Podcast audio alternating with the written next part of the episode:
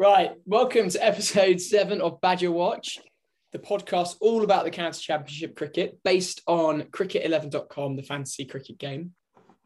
Last week we had three Badgers because Hugh was away. Hugh is back this week, so Hugh is captain of the Brian May Save the Badges. Hugh, how was your honeymoon?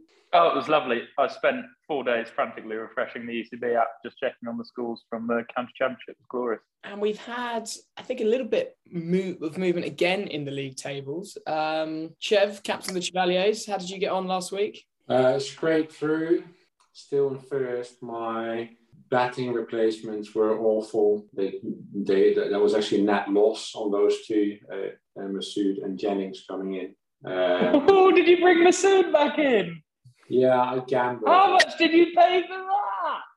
Yeah, I thought you know I may as well just see what we can what we can do there with him. Hopefully increasing in value, and obviously he decreased in value thanks to his score. So yeah, the top scorers last week for me were Keith Barker, Craig Overton, uh, and Ben Compton, who I've had I think pretty much from the start really. So um, yeah, he did all right. Lovely. And so, Hugh, you mentioned you were refreshing frantically. Where were you doing that from? Again, the the, the Sun Lounger in uh, in the hotel in Mauritius. It was uh, it was it was quite exciting when Keith Barker got. I say that like I did actually do it. I didn't do it the whole time, but it was nice to see Keith Barker in amongst the wickets, particularly when they took Mohammed Abbas off, because I know a few other a few other members of the group have Mohammed Abbas. So um, yeah, it wasn't a great week for me. It was a middle of the road week. Um, Simon Harmer was my captain, and five wickets in the second innings certainly helped after his first innings naught. Um, so that was minus 40 for my skipper. Yeah. Um, but uh, a few runs for Ben Duckett, but didn't get a bat in the second dig. So yeah, it was a middle of, middle of the road week. Lost a bit of ground on the leaders. Yeah, absolutely. And Bears Badgers, Howard, how did you go?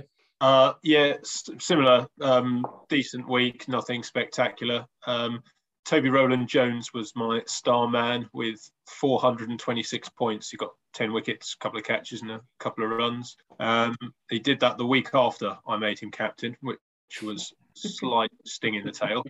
Um, had yeah, Craig Overton and Mohamed Abbas, who, as Hugh's alluded to, was my captain this week, and I was absolutely livid to see Keith Barker churning through 13 overs unchanged from one end um, when Mohamed Abbas is there taking off after six and doesn't get another look in. Yeah, absolutely. We should just mention that you get double points as captain, everyone. So Therefore, that is a little bit annoying. I had a very standard week for me. I think it's probably only my second week that I've got over a thousand points. Um, hey. Yeah, and that was mainly due to um, Compton. I think he got. Um, did he get back to back hundreds? I think didn't he? Again. Well, he's fifty odd not out in the second dig. That's right. He didn't couldn't couldn't go. And then um, I think who else we got Simon Harmer. So he got 317 points. Um, and then Cox, Trevaskis, Harmer, and James Fuller each got over 100. I actually had a few guys on a buy this week, actually, Hammond, Alsop, and um, Foxy, Foxy stuff, that man. Yeah, I, I didn't want to waste any any more trades because I'm quite low. Um, and then um, what else was Foxy was I berated myself for having Ben Mike as captain, thinking I could cheat the all-rounder system, and um, Ben Mike was still my captain before I and he got minus 23 points. back to back weeks, your captain's registered a minus score. but hang on, is that is that minus twenty three as captain? Again, yeah. surely it has to be an even number. Mm. Hmm. Mr. Cricket Eleven. Yeah. the other the other thing I've got a bone to pick with Mr. Cricket Eleven on is Keaton Jennings, who I brought in after his double hundred, scored I think three in the first innings and naught in the second innings. His value's gone up by ten thousand pounds, so I'm not sure. I'm not sure what Arthur and I wonder if there's a delay. I wonder if there's a delay in the algorithm because he didn't tell us the the, the the the formula, did he? I wonder if we've cracked it. Maybe there's a there's a sort of time lag.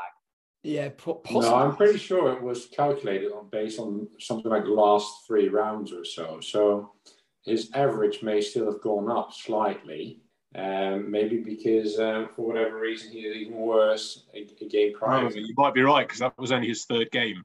Yeah, so that's so that's why uh, yeah you can actually get away with it for another week or so, and then it starts biting. Interesting. Knowledge, Chev.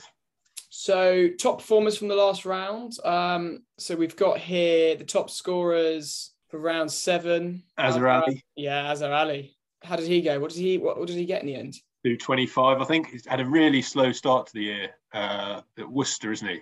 Um, couldn't buy a run for three or four yeah. games. And then so slow that I didn't know he was playing. Him and Jack Haynes, the last three games, I think they've had 100 each in each game or something along those lines. Jack Haynes got his first um, his first hundred three games ago, and he's got his second and third in the succeeding games. Um, I didn't know much about him, um, but I did see a photo of him on Twitter, and he's got extraordinarily big ears, like ginormous ears. So I don't know how he gets a helmet on, but one to look out for there. Let's just tag him in this episode. Uh... Yeah, that's the sort of insight that you can expect from a, a nice cricketing podcast like Badger Watch. That is, that's what you take from the Badger set. That's what you're going to get. Oh, yeah, I mean, oh, that's lovely, lads. I mean, that's interesting. I, this doesn't happen very often, does it? Leicester bat first, get 148, then Worcester get 577 and they bowl them out again. I don't know if that happens. I mean, that, that, happens pretty much every week, doesn't it? Leicester bat first, get Diddley no, I mean, up 500, then bowls Leicester again.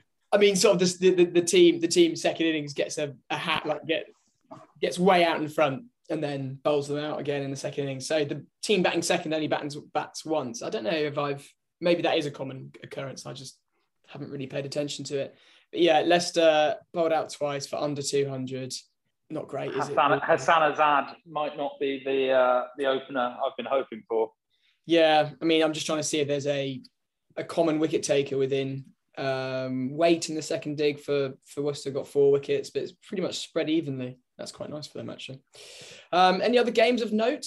We've mentioned. I'll hand over to Hugh and let him talk through what I would say is the performance of the week by Yeah, that's where I, I would naturally go uh, up to Old Trafford to to go and win there with with Anderson um, and, and the likes in, in the Lancashire lineup um, is a is a is a huge win for Essex. Um, uh, 100 for Dan Lawrence to justify his selection uh, against a batting, a bowling lineup like Lancashire's is, is, is a good effort. And our, everyone's favourite cricketer in the competition, the big Dutchman Shane Snater.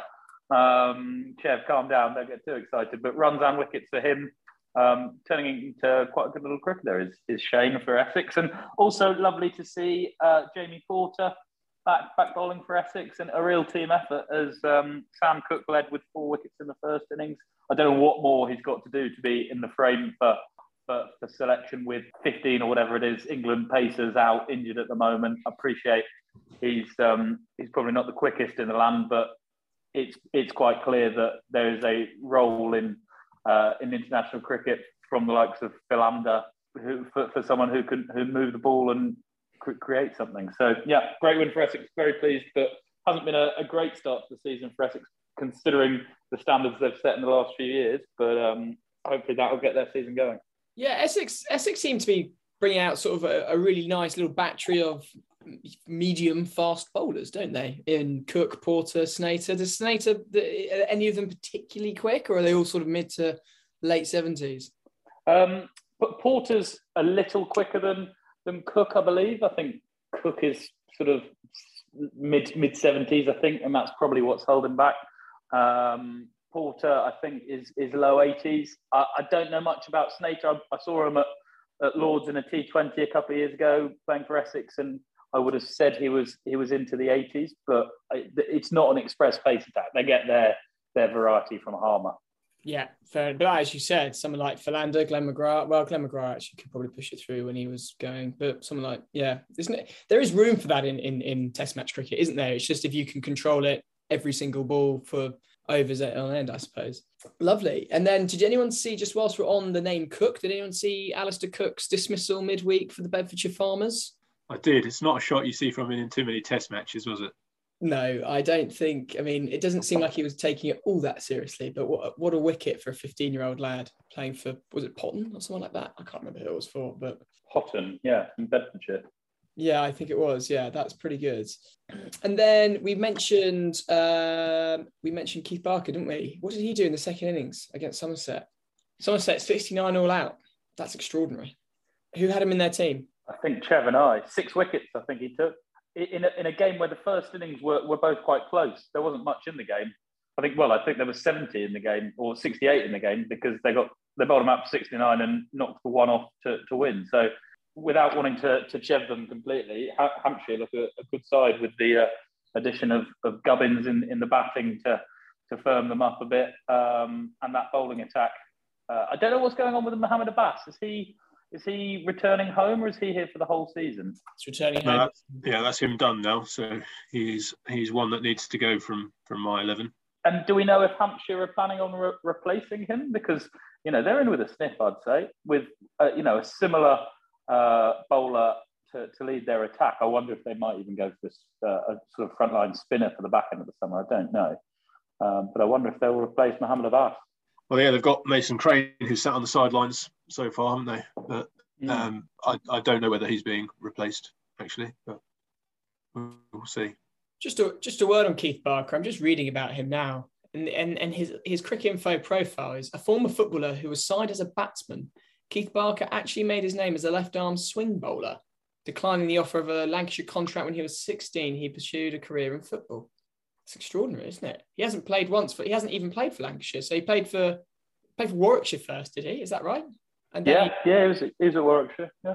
And then why does anyone know why he would have left Warwickshire if he's this sort of he gets wickets for fun? Were they just clearing out their their sort of older statesmen maybe, and then Hampshire picked him up? But I mean, he's sort of turning into one of those cult county cricketers, isn't he? Where they sort of does everything really right and and again never probably doesn't get picked for England. I wouldn't imagine at 35 years old now, but he must be getting. I mean, his first class average bowling is 24.43. And I imagine, again, he's probably just not quick enough, is he, for higher honours? I think so, but uh, more than that, I think he, would be in the all rounder category because uh, I, I, don't know if you've got the stats in front of you, but I think his batting average is comfortably above his bowling average, which is the, the measure of a first class all rounder, isn't it? Um, actually, you say, yeah, yeah, tw- the average is 28 with the bat and 24. Is he really? Yeah. I mean, I mean, maybe horses for courses, because I suppose back in his his heyday, there would have been sort of not just Stokes coming through, but when he was a lot younger, maybe doing stuff for Warwickshire, I, I imagine there were other people around at the time in terms of. I guess to be a all rounder though, you probably want to be batting at six or seven. And no disrespect, averaging 28 is not really that all all rounder numbers. That's good number eight numbers in Test cricket to make that step up. Yeah, that's true. That's probably right, isn't it? Um, he was it was swinging it round corners against Somerset that second innings, though. If you see some of the wickets, he's getting a lot yeah. of movement still, uh, uh, just quick enough. He, he, he, does, from what I've seen on, and isn't it great having this, uh, all the NV Live cameras? You know, you can watch a bit more county cricket and you can have an opinion on players that you might not have seen before. But Absolutely. in someone, in someone like Barker, he's got the ability to change it up bowling around the wicket as well. And you see him bowling at um, right-handers round the wicket, and it's a complete change of angle. And when you've got a left arm bowls from wide of the crease round the wicket, it really is something different, which a lot of right-handers don't see too much of. Yeah, that's true. I think that's the great the great thing about you can we can actually like actually have an opinion on people now, mm. um, in terms of sort of you can watch them, and I think that's absolutely amazing. I think, I mean, Somerset there, okay, they they have we I think they've got a good side on paper here, and they're getting bowled out for 211 mm. 69. I mean, where are they in the table at the moment? Eighth. I mean, that's not a eighth. Isn't really a, a place that you'd probably put Somerset, would you? mentioned it before. We we sort of said that as a batting lineup, they can look a bit fragile, and, and I think a bowling lineup as strong as Hampshire's will go to a place like Taunton and think, look, we could we could run through this um, side on our day. And I think that's um, well, obviously what happened this week, and I think it's that side of it's that side of things that will hold them up this year. I think. Yeah, absolutely. I'm just trying to think. And Toby Roland Jones, Howard, you had him in your team, didn't you? I did. Yeah. How did, how, where did his ten wicket? wickets for him, six six in the second innings, um, and a, another impressive win for Middlesex actually against a, a Durham side that had just chalked up a, a, pretty impressive win the, the week before of their own. No Matty Potts, I think probably I don't know, but I'm assuming it was on ECB orders. I think he'd played the first six games um, not missed a not missed a match, so they probably want him fresh for the test match if he does get a call up. Um, so I imagine that was the reason he missed out. But um, Stokes was back in there for Durham, and they look a look a decent side Durham, but Middlesex were able to to get the job done. Yeah, I mean Durham looking okay because they've got. I mean, it's not, even without Potts there. They've got Rushworth, Salisbury, Raine, Carse, Stokes, and Trevaskis to bowl. I mean, it's a good bowling lineup that they're they're mm. getting those runs against. Um, but you look at their results this year. they they've underwhelmed Durham. Um, considering you look at that lineup with a batting order with Borthwick, Bedingham, Stokes, the, the last two, you would have said that really they, they should be up right up the top of the, the Division Two table, but they've sort of underwhelmed. Where by comparison, I think Middlesex have exceeded the sum of their parts. Because I mean, sure, Shaheen Afridi did take some wickets, but he's not necessarily their leading wicket taker. They've not been built around him, and um, you know the the Middlesex a year or so ago were in a bit of a, a dismal state uh, in county championship cricket. They look like they've turned things around there. Well, I think, I mean, the, the, return of Roland Jones must be massive, right? I mean, he's an international quality bowler who probably still would be playing for England, I think, if he didn't get injured. So, I mean, he got 10 wickets in the game, top order wickets as well, in terms of the second innings. Got Lees, Jones, Petersen, Borthwick, all the top four. There must be one. Sam Robson's form has been a big part of what they've done this year as well. He's yeah. uh, got runs again this week, following up two fourth innings hundreds back to back, one to win the game, one to save the game. Um, so he's he's looking strong. I think he was third top run scorer in the in the Champo last year, and he's going to be back up there again this year by the looks of things. Yeah, Robson Stoneman. I mean, that's um, that's a decent opening partnership, and I think they did have Robbie White down at number four, but Atherton's son De Caires is that the right pronunciation? De Caires. Yep. He's coming in at number four now. Um, so yeah, that's pretty decent. Surrey had a bye this week, didn't they? For the Surrey fans of, of two of you. Um, yeah, I thought we'd give the league a bit of a chance to catch up this week. Chev, who stood out for you this week? For you? Don't really know. Well, I, I was more looking at my players and, and just being worried about whether I, I was going to get caught uh, at the top of the, the leaderboard and actually looking at specific games. Um, also, I'll tell you who stood out you, Chev. Ben Compton. Sorry? Yeah, well, yeah, of course, but yeah, I was more the, the one thing that, that yeah, Ben Compton was the only one really that stood out. Everything else was I don't know. I, I wasn't really looking at the, the games as much simply because Surrey weren't playing, so it was a week off, and um, um, yeah, wasn't really too worried about everyone else. Um, you mentioned Ben Compton. He has overtaken Shan Masood, I think. He has. I've done a little digging on him, which I will oh. share with you. So he's only, he's only played 16 first class games, 10 of which have been this year, so in 2022. First four of them in a Zimbabwean league, um, which I can't attest to the quality of it. But um, he's now averaging, we've got a first class average of 70. And um, with this year alone, he's averaging 118 through 10 first class games.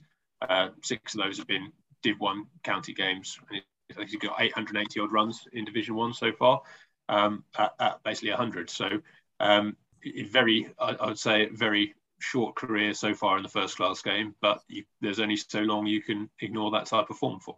Yeah, I mean, my brother sent me a message today. I think he was watching as well. He said, Ben Compton we will be playing for England later this summer. Great simple technique with zero trigger movement against pace, with a slight press for front spinners, some great techers and you should talk about him on your podcast. so here we are talking about. So he, he's the anti Crawley. He couldn't be any more different at the other end. Perhaps Crawley could do with opening his eyes and having a look. I mean, and on that, we've had. I mean, we've had. Is he? Is Ben Compton selected in this county eleven to play against? Um, yeah, he has. So this this county eleven selected to play against New Zealand. Obviously, this is. We were talking midweek, weren't we? That this county eleven is probably mixed of reward for for performances, but also maybe hampered by the fact that some people will be playing in the blast and all that sort of stuff. But Ben Compton's in there. Um, yep. I heard on commentary. Sorry to interrupt. I heard on commentary of the. I heard on the commentary for the Kent game this evening that uh, first class status has been removed from this game because New Zealand want to chop and change their players uh, uh throughout the game. So yeah, I think hence why it was quite a uh, an odd squad picked with some some unique names amongst some of the uh, some of the more recognisable names. Yeah, yeah. Okay, well that makes sense. I actually don't like it when when they do that for um, warm up games, the chop and change. I understand that everyone needs to go, but um, half the course now, isn't it? Happens. Yeah, just I just it doesn't. I mean, I just don't understand how the opposition can take it seriously when Kane Williamson might get to fifty and then just retire. It's just like mm, can't be bothered. Um, but that's just my opinion. Um, just looking at that squad, I mean, the people have probably been rewarded Burgess, Gubbins, Haynes, Ryan Patel, that we spoke about a few times, haven't we? Um, Patterson White, Porter, Ollie Robinson. So there's a, a, couple of lads that have gone on a little bit unknown. Ben Gibbon, Lyndon James, maybe are the least least well known. Dom Sibley's in there. Simplified technique, I think we've all seen. Um, but yeah, I mean, any other games that anyone else is sort of like looking at this week that have been out of the ordinary, or it's all been quite quite par for the course, isn't it, this week? Um, runs and wickets. I mean, talking of sort of runs and wickets, did anyone see the news of of the balls that Steve Ball, uh, Steve Borthwick, the Saracens um, Saracens coach, probably doesn't have an opinion on the Duke's ball, but Scott Borthwick did. Um, in respect to, he thinks they're a bit like plasticine, basically, don't they? I mean, that's quite interesting to hear. Yeah, and the, the manufacturers have come out and I think admitted that there have been issues with certain batches of the balls. And I think I remember reading that Borthwick's opinion was based on that game against Glamorgan, where they they changed the ball seven times, I think at least five times in a day, um, just because it was going very soft very early. And there's a general feeling, I think, that the, the seam isn't as pronounced this year as it has been in previous years from the Duke's ball. So generally, the the batters are, are very happy, but the bowlers are less so. Yeah, that makes sense. I think um, Broad's also come out right and said the same thing. I mean, I think about it. I mean, the ball going out of shape isn't the bat, isn't the worst thing in the world. I don't. Th- no, is the worst. It's not great for the bowlers at all. Sorry. So the ball, the ball the, the ball going out of shape is not what you want. But I think you know it is nice to see a lot of our batsmen getting runs, and it'd be interesting to see if if those selected who have got runs in the um, county championship have gone on in the England squad to to get runs as well. That form translates, or basically the new Duke's ball is going to get everyone out. Can you imagine the uproar in the football Premier League if the ball changed. You know, if, if it was such a variable, you know, cricket's such an odd sport at times that the ball can be a variable to, to, to the performance and outcome of the game. Um, I, my big question is, is the test match ball going to be from the same batch or do they go back to last year's batch? How, how does it work? I don't know. I don't know. I don't know the ins and outs of test cricket, whether they have a, a slightly different uh, ball from Dukes or whether it's the same one because um, I know in the West Indies Test cricket they use a Dukes, but it's a different type of Dukes. I don't understand how it works. Yeah, I think it's really interesting you say that because I think I, I only really football. The only thing about balls I remember was maybe in one of the World Cups in Africa was it that maybe it behaved a little bit differently in the air at one point the new ball. But yeah. you're right. Yeah, I don't think there's Jabulani, I believe it was in South Africa. Niche football knowledge for you. That's lovely talking of translating runs and hopefully the ball not getting um, our England batsmen out if they do use the new Dukes in the Test series. Um, are we happy with the county championships um, representation of form translating into England selection? What do we reckon about? We've got Stokes, Anderson, Bairstow, Broad, Brook, Crawley, Foakes, Leach, Lees, Overton, Potts, Pope, Root. Is that a fair representation of the first couple of games form? I think it's a balance between form and incumbents. It's always difficult to to give to get rid of guys who haven't um, haven't done necessarily anything wrong in Test cricket to lose their space. I know I'm I know I'm always the first to criticise Crawley, but it was only three Test matches ago he did score 104 that he scored 70 in Sydney or five. So I, I, I think he deserves a crack. He's maybe come into form in the last game with with a pair of 50s, and hopefully he's got to do everything to get himself ready for for Lords. I like Harry Brook being picked in amongst it. I think it's mm. good to get him into the setup. I'm not sure they'll pick him. I don't know if anyone else has got any thoughts on that. I think they will go with Bairstow personally at five. Chev, being a sports administrator yourself for the London Wayfarers Hockey Club, is that a, is that a picking people on historic form compared to current form? Like, what's your take on? I'm looking at Bairstow, maybe someone like I don't want to ask. I will ask you about Pope because, but I know that you're a Surrey fan, so you may have a biased opinion. But do you think it's a balance? Well, well it's, everything is biased, isn't it? But I think we spoke about Bairstow last week, and, uh, and, and and sort of well, we concluded, not necessarily all of us, but um, and that maybe he was not the one to be picked for this for this squad based on others performing well um, and maybe better placed to, to get into the squad. So obviously as soon as we spoke about it the next day, he's um, he's in the squad. But so yeah, I wasn't necessarily convinced about him being in there. But uh, yeah, as uh, Hugh said, probably uh, one where they just looked at his past performances uh, at test level. And then uh, Ollie Pope, yeah, you know, he's we continue to consider him the future uh, of England, English cricket. So uh, yeah, also with what he did in in county cricket again, you got to consider him and and actually um, yeah bring him along. And um, it's one of those that yeah should be in this court uh, for the summer and, and and see where you get to. Uh, so yeah, no worries, no worries about him whatsoever. Bairstow, I'm not convinced about. I think the, the, the fact about Ollie Pope is I don't think anyone disagrees that he should be in and around England squads. I think everyone realizes that you can go on about his form at the Oval, but you know we need to pick people who are in form and stuff. But I think Matt Roller, the Cricinfo um, journalist, the other day said, you know, he said, you know, Ollie Pope, Ollie Pope's average at three, like zero, because he, he hasn't really ever. I don't think he's ever played a a game at a first class cricket yeah. three. And I, I think that's the frustration for someone like Ollie Pope, right? Is that he scores all of his runs at a certain position for Surrey and in the county championship. And then suddenly you're giving him the most unfair advantage by coming out and saying he'll bat three for England, which is arguably one of the most difficult things to do against a New Zealand attack, which is an absolute gun attack in England with the Duke's ball. You're not really helping him, are you? I don't think you are, but we've been or mentioned on here.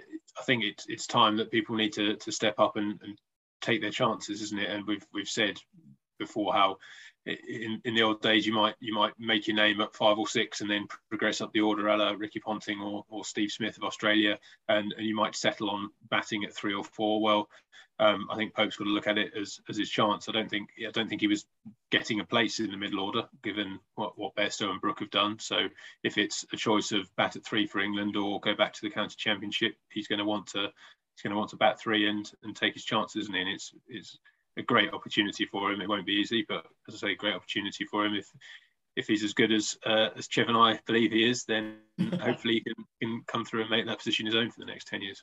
Absolutely, yeah. Hopefully, I mean, I, no one. I mean, I think the thing is that no one wills these people to do better, more like well, more than we do. So hopefully he does come good. But I just, it's a shame that he's never batted at three, and we have to put him in there. It's a bit annoying, I think. But I think with all the news that we've had about the England team and counties 11 select team and all, everything going on, um, I was just trying to get some sort of under the radar news that has gone on in um, the county championship. I think one that actually went completely under the radar, and it was a couple of weeks ago, was Adam Wheater's retirement, which for all intents and purposes seems a little bit too early. Essex keeper, stalwart, had a go at Hampshire for a bit. Hugh, is there any any insight as a as an Essex fan as to what's going on there?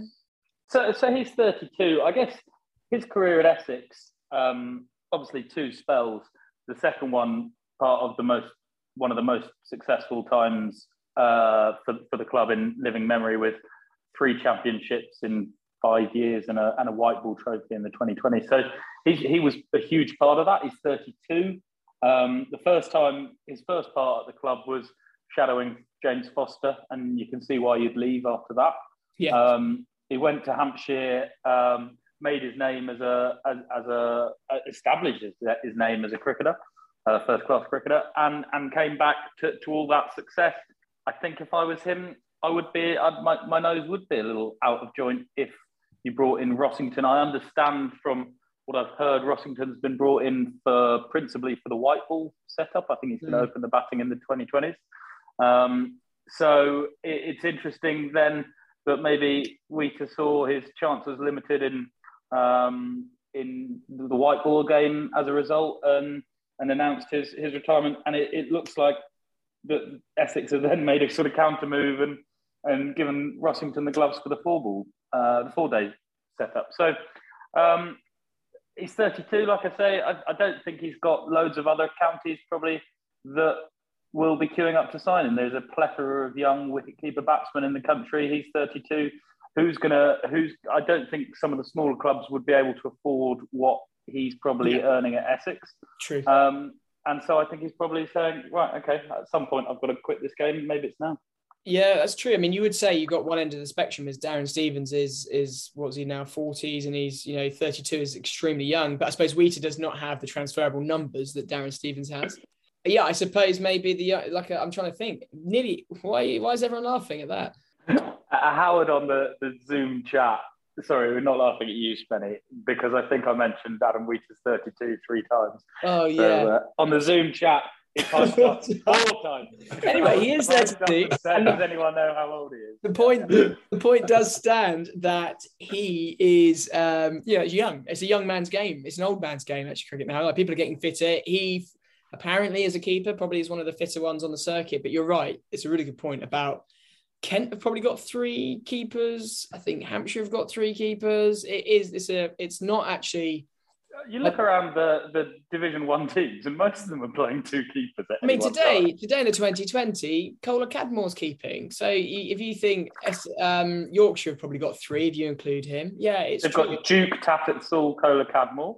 And then you, Warwickshire have got Burgess and Davies. Sorry, Spenny, you're the no, you're right. Worcester, Worcester have got Roderick and Cox. Um, it's one of those positions when you're younger, no one has a keeper, but then actually the higher you go, there's only what one or two positions for one person. So yeah, maybe he can earn more money elsewhere and stuff like that. It's interesting.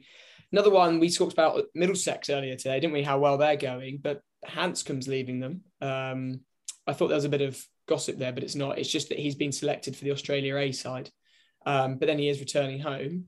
Um, but then they've got Pieter Malan, who's just signed for the rest of the championship. He's the South African opening batsman, isn't he? So that's a that's sort of there to bolster their their batting. So actually, I think Middlesex, although they lose Handscomb, who's been quite a big part of their series season so far, I think Do we know who's taking the captaincy over? Because that was Handscomb, wasn't it? good point. Mm. So this is I think this would interest you. Tim Murtagh is taking over the captaincy of Middlesex. So Murtagh, I think, has been club captain for the last couple of years. I don't quite know what that means as opposed to captain. I guess, given that Murtagh's the wrong side of 40, it's sort of a, a leadership amongst the club role, and someone else might captain them on the pitch if he's injured and doesn't quite make it into the team. I think it's one of those I want more money, but they don't justify the wage. Therefore, we'll make you club captain, and that will add a bit of wage on for you. Um, apologies, Tim Murtagh, if you ever listen to this podcast. I don't know if that is the case. The Um, one time he listens in and you're you're having a go at him. I'm slagging him, even though he did bowl really well for Ireland against England. Well done. Um, yeah, so I mean, Tim Murtagh taking over as skipper of the Red Bull team, though. I mean, you would have thought he's, I mean, he's a pretty old head, isn't he? He'll probably do that okay, but it is surprising maybe that they haven't got someone else in. Typically, you don't really see many bowlers as captains, do you?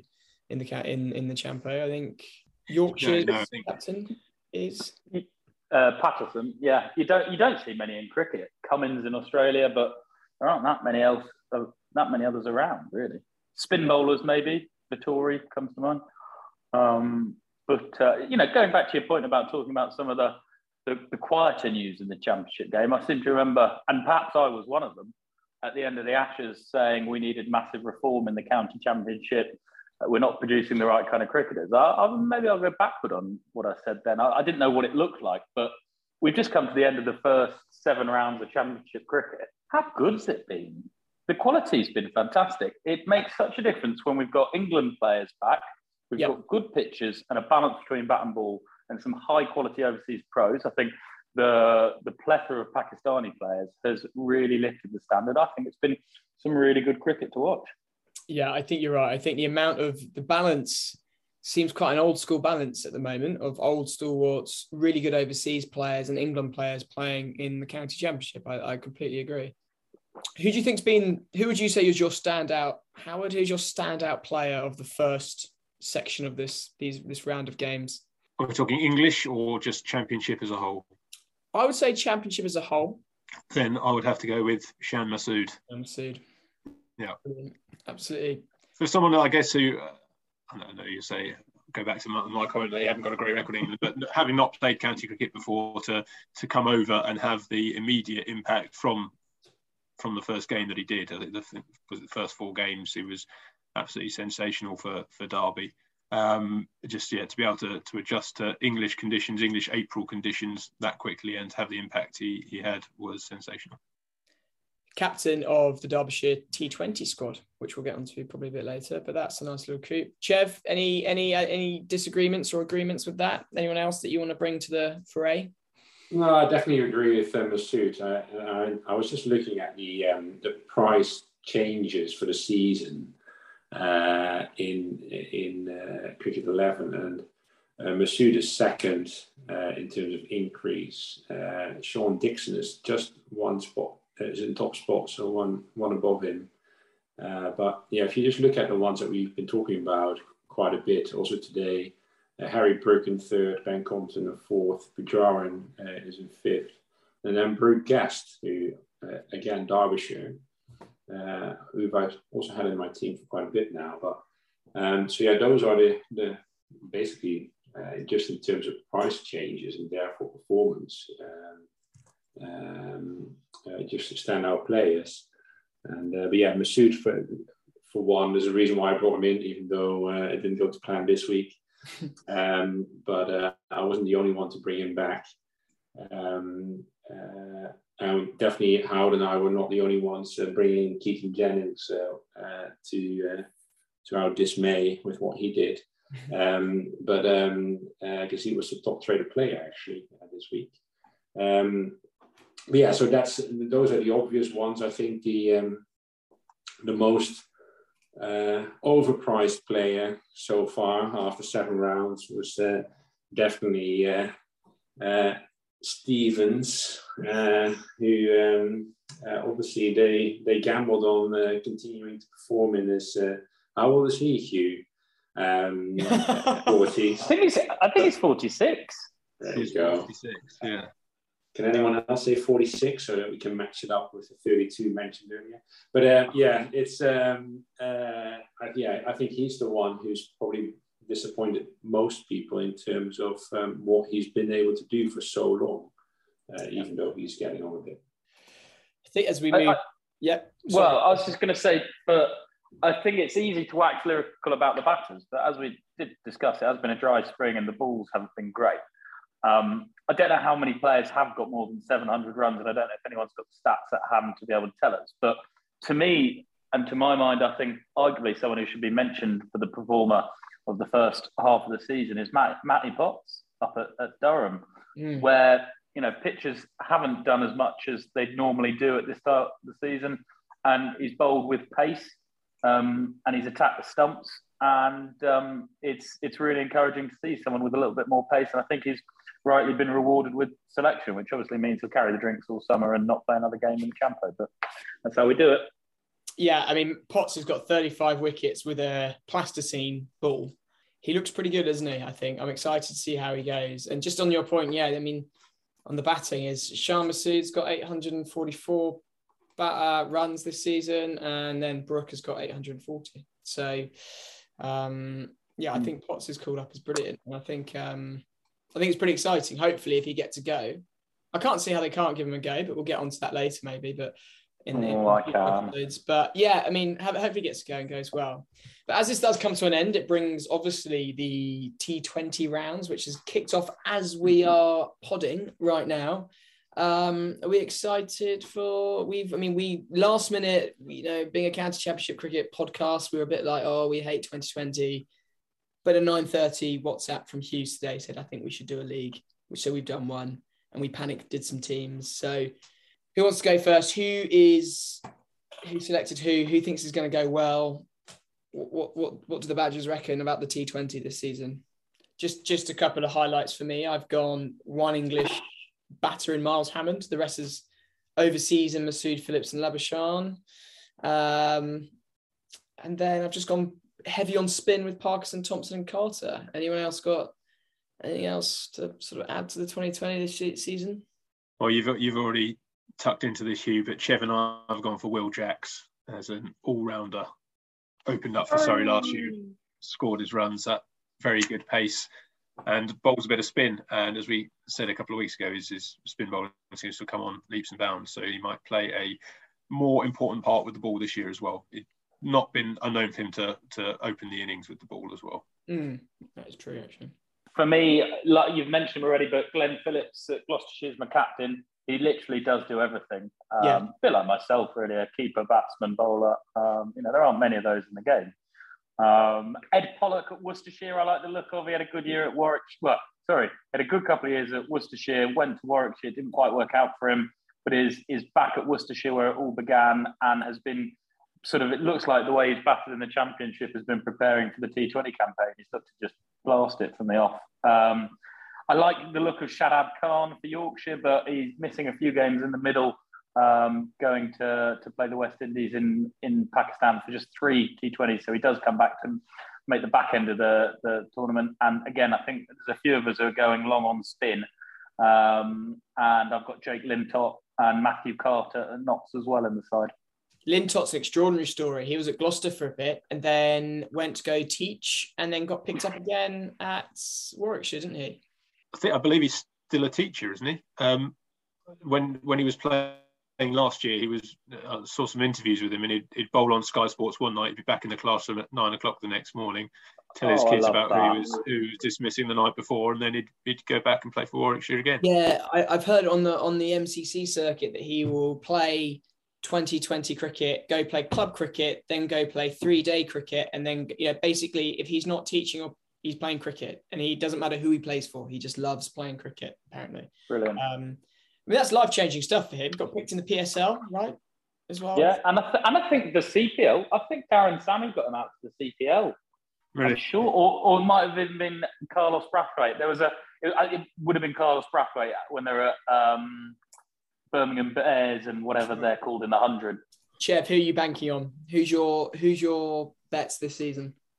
Um, well, obviously, Will Jack's already mentioned. Um, what I really liked about it when I was looking at it earlier is that there's so many all rounders to choose from, and I actually felt like uh, it, it, was a, a, much more difficult task than it would be in the county at the moment because there's basically none there.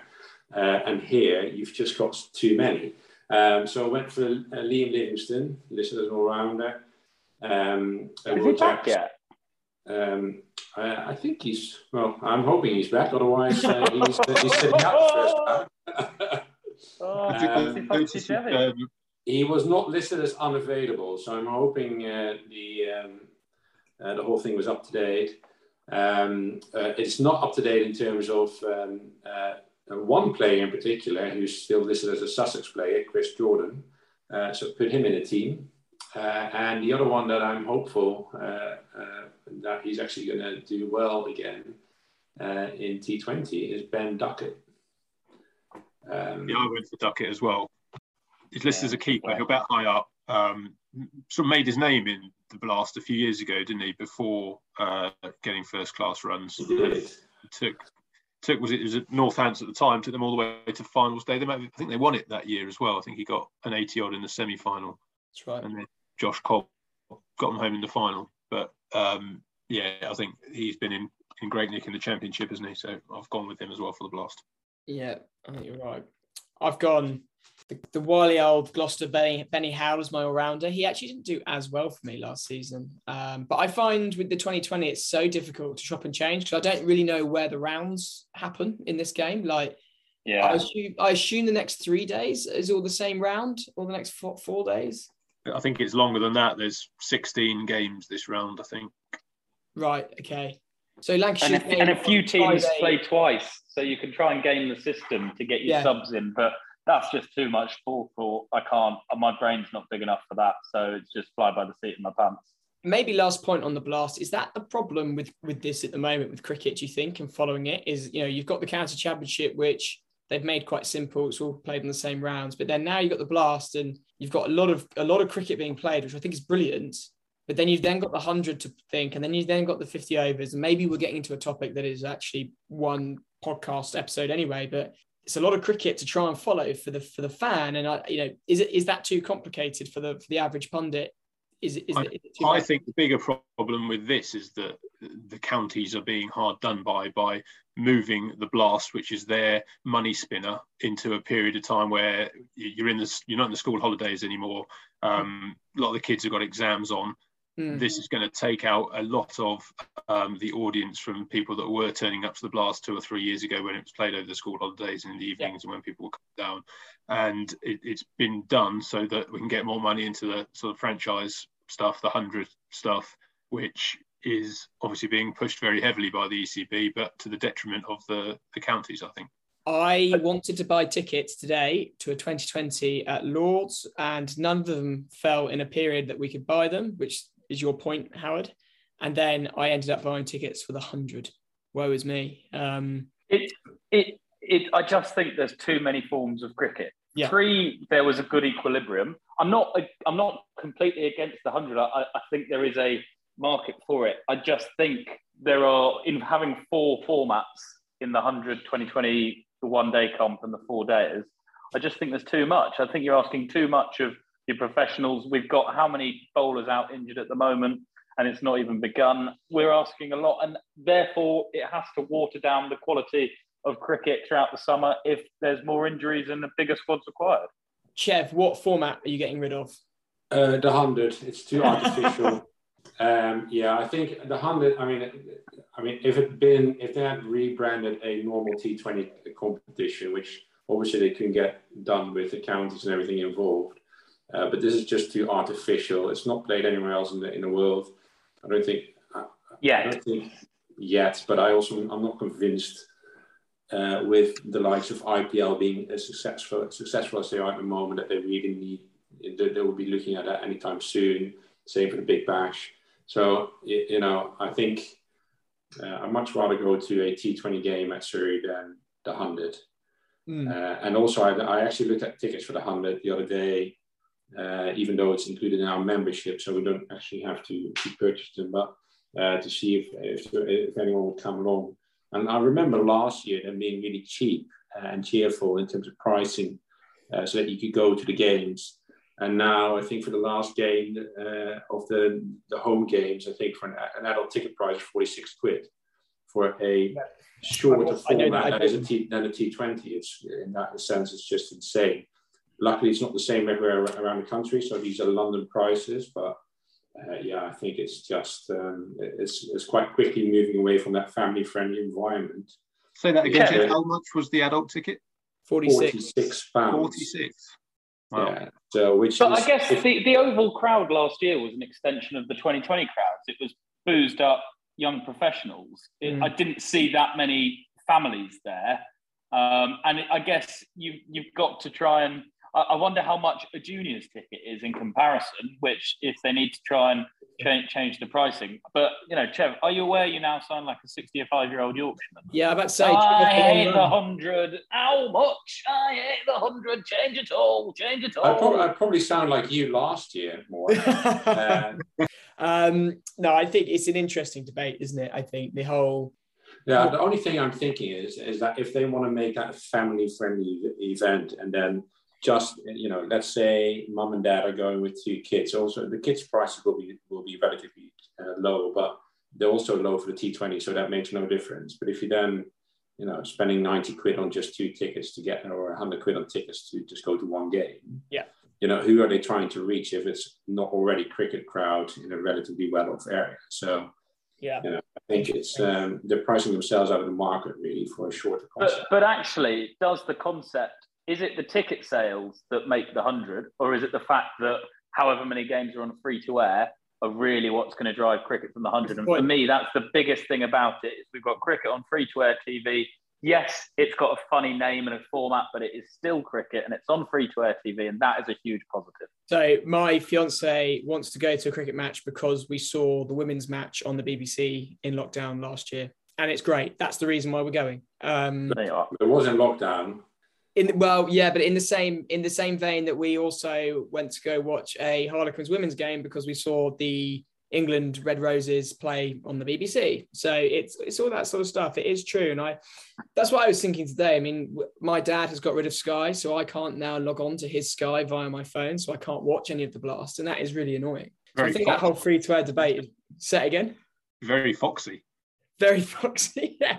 I mean, I could just maybe, if I really want it, pay for one myself. But it's that point, isn't it? Free to air. I think it's done really well, and I it, I think the whole point of cricket on free to air is probably the best reason for the hundred to exist. And if that can get more people involved, I think that's probably. Yeah, I do think. In terms I agree. Of, yeah, I agree with that point. I think that's, and again, but I also think that that could be done by making T20 games available uh, just like you know, and, and and a lot of and you've got to remember that a lot of people now watch um, uh, in, in a different way than before. So it's same as that we're talking now all the time about being able to watch so many of the county games on, on basically YouTube. Uh, yeah. Can we watch you know, so you don't have to, you don't have to have the normal free to air channels anymore that you used to have. Mm. Um, and then so and then, but I think that's a very that's very much a positive about it. Although watching it on TV last year, uh, the format was shorter, but with all the breaks and all the chat and everything else around it, it, it, it probably took just as long, if not longer, uh, than in some cases than uh, than what you would have had with a T20. So. Yeah. Um, you know, there was not really that much time gained in that sense. So, and that was one of the big points that they made early on about how it would speed up the game, shorter format, uh, very clear time slots, and everything else. It didn't feel like that last year. I was on it, so there's definitely something to be improved on that concept. But yeah, I think you. I, agree. I think that probably brings us to the end of the episode. Chev off the long run to end the uh, end the episode. Um, but yeah, I think. I mean, we're going into a break in the. Um, and we're back on June the sixteenth. I think maybe something like that on the county championship the next rounds. So yeah, I think until then we've got some guests hopefully coming up in the next couple of weeks. Um, a few journalists maybe. Um, so hopefully everyone's the hundred marketing team perhaps. Maybe one of the hundred marketing teams. Yeah, that would be um, lovely. I might get Sophie on because she calls it the 100, which I think really annoys everyone. That's magnificent. Oh, we've got to start calling it the 100. The 100. Oh, um, excellent. What a note to finish on. Yeah. So, yeah, on that note, we'll end the episode and say goodbye to everyone. Thank you for listening to Badger Watch, episode seven or eight or six. I don't know. Um, and this is an unspun cricket production. Thank you for listening. Follow us on Twitter. Um, at Badger Watch Pod. Um, yeah, and we'll see you next week. Thank you.